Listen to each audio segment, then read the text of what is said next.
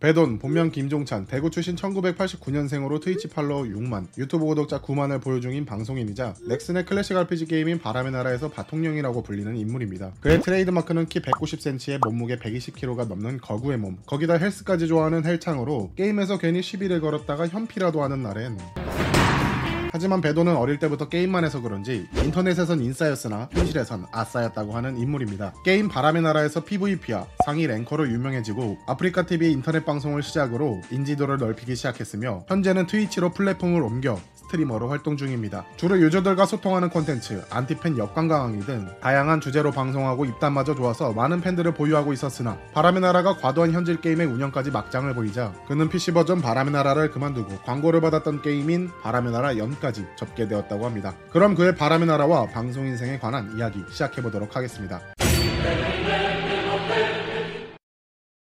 배도님은 MZ세대라 그런지 RPG의 황금기 시절인 초창기 바람의 나라 때부터 시작했습니다. 그가 초등학생 때는 바람의 나라라는 게임이 동네에서 가장 인기 있었던 RPG 게임이었다 보니 자연스럽게 시작하게 되었다고 하는데 이 당시에는 바람의 나라가 유료 정액제 시스템이다 보니 용돈이 적었던 초등학생 배돈은 무료로 플레이할 수 있었던 레벨인 20레벨까지만 육성을 하고 새로운 아이디를 생성해 또 20레벨까지 육성하며 게임을 즐겼다고 합니다. 그렇게 중학생이 되었을 때도 바람의 나라를 계속하게 되었는데 당시엔 게임만 해서 그런지 굉장히 조용하게 지내던 아싸 박사였다고 합니다. 그래서 중학교 일진한테 바람의 나라 아이디를 빌려줬다가 그 일진이 해킹당한 척을 하고 아이템을 뺏어갔었던 적도 있었다는데요. 그때는 지금의 이 모습이 아니었겠죠. 그러나 현실은 아싸였지만 인터넷에서만큼은 인싸이고 싶었던 배돈은 당시 유행하던 메신저인 세이클럽을 통해 음악 방송을 하게 되었다고 합니다. 어떻게 보면 1세대 방송인인 거죠. 그렇게 배돈님은 고등학생이 되었을 때도 바람의 나라를 계속하게 되었는데 이때는 게임을 너무 많이 해서 그런지 부모님께서 컴퓨터를 압수를 한 적이 있었는데 하지만 그에겐 PC방이 있었던 거죠. 바람의 나라에 진심이었던 그는 수능 전날까지도 PC방을 가서 사냥을 할 정도였다고 합니다. 거기다 성인이 되었을 땐 바람의 나라를 하기 위해 PC방 야간 아르바이트를 시작하게 되었는데 이때는 천기충천, 궁사 멀티를 키기 위해 PC방 컴퓨터 5대를 켰다가 사장님한테 걸려서 아르바이트를 잘린 경험이 있었다고 합니다. 배돈님은 20살인 2008년에 본격적으로 인터넷 방송을 시작했습니다. 플랫폼은 아프리카 TV, 바람의 나라 게임 방송. 방송을 시작하게 된 계기는 BJ 돼지방장이라는 한 방송인의 방송을 보고 있었는데 슬라이드 폰으로 장난을 치다 엄마한테 맞는 걸 보고 웃겨서 그걸 계기로 아프리카 TV에서 방송을 시작하게 되었다고 합니다. 이때까지만 해도 배돈이라는 닉네임을 쓰진 않았고 바람의 나라 캐릭터 닉네임을 방송명으로 사용하다 보니 캐릭터를 바꿔 키울 때마다 방송 닉네임도 여러 번 바꾸게 되었다고 합니다. 그러다 2012년에 바람의 나라를 하다가 서버를 이전하게 되면서 닉네임을 새로 지어줬어야 했는데 마침 컴퓨터 책상 옆에 있는 돈가스집 광고 전단지를 보게 되었고 배 터지는 생돈가스에서 배생으로 지으려고 하다가 어감이 별로여서 그런지 배돈으로 짓게 되었다고 합니다. 그렇게 배돈이라는 닉네임으로 바꾸게 되면서 지금까지도 배돈을 사용하고 있습니다. 배돈님은 외형적으로 보면은 전사나 탱커 같은 클래스가 어울려 보이지만 사실은 은신이나 염탐, back attack을 이용한 도적류의 클래스를 굉장히 선호하는 스타일이라고 합니다. 옛날부터 도적류 캐릭터가 한국인들한테는 인기가 많긴 했었죠. 롤로 치면은 Korean secret weapon 같은 느낌이라고 볼 수 있겠네요. 또한 훈지를 좋아한다고 하는데요. 훈지의 뜻은 훈훈한 지원이란 뜻이라고 합니다. 가끔 게임 방송 도중에 선착순으로 바람의 나라 게임머니를 뿌리는 모습도 확인할 수 있었죠. 배돈님은 시청자들과 같이 게임하는 것을 좋아합니다. 바람의 나라를 했을 때도 시청자들로만 이루어진 문파를 이끌고 적대 문파와 경쟁을 해서 quest를 방해한다거나 귀문방주의 아이템을 뺏었을 때도 있었고 농촌 서버였던 주작 서버를 시청자들과 함께 시작해 사성 통일을 했을 때 등등 다양한 추억이 존재한다고 합니다. 지금은 6차까지 그냥 quest만 밀면 추억팔이로 끝낼 수 있고 그 뒤로는 뭐 시원하게 게임을 접는 게 좋다라고 전했습니다. 배돈님은 바람의 나라 때문에 병이 생겼다고 합니다. 바람의 나라를 하면서 온갖 사기란 사기는 다 당해서 생긴 병이라고 했습니다. 이메일로 은행 사칭을 한다거나 아이템 매크로 프로그램에 당했다거나 등등 수많은 사기를 당해서 의심병이 생겼다고 합니다. 중학생 땐 일진한테 아이디를 빌려줬다가 아이템 뺏긴 기억이 있었는데 이게 스무 살이 되었을 때도 비슷한 경험을 하게 되면서 PTSD가 생겼다고 하는데요. 바람의 나라를 하면서 알게 되어 친해진 형이 있었는데 그 형은 같은 지역 사람이기도 해서 같이 만나서 밥도 먹고 게임도 같이 하고 지냈었다고 합니다. 그런데 어느 날 그 친한 형이 바람의 나라 아이디 좀 빌려달라고 부탁을 하게 되었고 배도님은 어차피 같은 지역에 어디 사는지 다 알고 있으니 믿고 빌려줬는데 다음날 350만원어치의 아이템이 사라졌고 범인은 누가 봐도 그 형이었죠. 그래서 어쩔 수 없이 그 형의 부모님, 외삼촌, 친누나까지 다 만나서 이 사정을 얘기했고 아이템을 돌려주겠다고 약속까지 받게 되었는데 시간이 지나도 그 아이템들을 받지 못하게 되었다고 합니다. 이때 중학생 때의 기억이 떠올라 PTSD를 느끼게 되었고 이 시점으로 게임에서 만나는 사람들을 거의 믿지 못하게 되는 의심병이 생겼다고 합니다.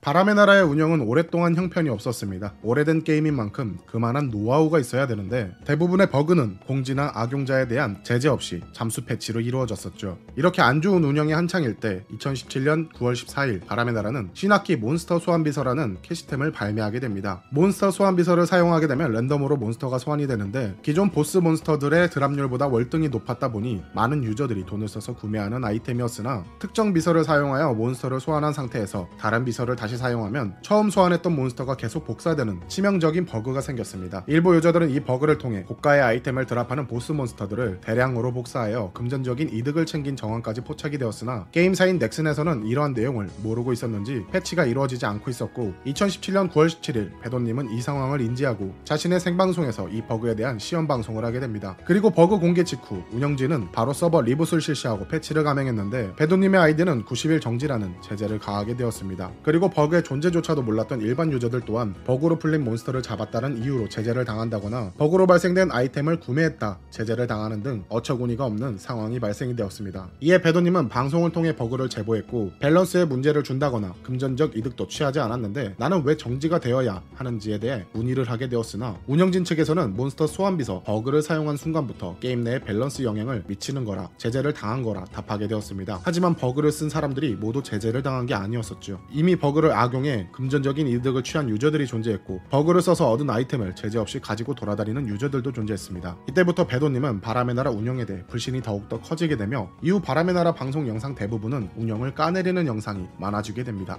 2020년 9월 29일 방송을 하던 배돈님은 하루가 지난 9월 30일에 출시된 바람의 나라 한과의 풍년 상자라는 이름의 확률형 뽑기 아이템을 지르는 컨텐츠를 진행하게 되었습니다. 그러던 중 배돈은 마령 상자 적혈장을 뽑게 되었고 동부여 통로에서 비형사 천문 스킬을 이용해 동부여로 이동하였는데 이때 나타난 로딩 화면창에서 축지법 스킬의 단축키인 control D를 입력하자 inventory D에 위치한 아이템 마령 상자가 사용이 되며 귀속되었습니다. 하지만 적혈장은 당시 도적을 키우던 배돈님은 쓸 수가 없었죠. 애초에 아이템을 사용할 생각도 없었고요. 당시 아이템 사용 단축키는 control D가 아닌 control Shift 그 다음에 알파벳으로 게임 내에 설정되어 있는 스킬을 사용하려다가 버그 문제로 아이템이 사용된 셈이었죠. 이에 배돈은 넥슨에게 버그 제보 및 아이템 복구에 대해 문의를 하게 됩니다. 그렇게 1차 문의에 대한 답변은 전속 여부 선택 안내창이라는 2차 보호 장치가 있기에 예 버튼을 선택한 유저의 과실로 결론을 짓고 복구 요청을 거부하게 되었죠. 이에 이어 배돈은 버그로 인한 운영진 측 책임은 전혀 없는 것인지 다시 한번 내용을 덧붙여 재문의를 진행하게 됩니다. 그러나 두 번째 문의에도 오류나 버그에 대한 언급은 없었고 유저 과실로 인해 복구는 어렵다고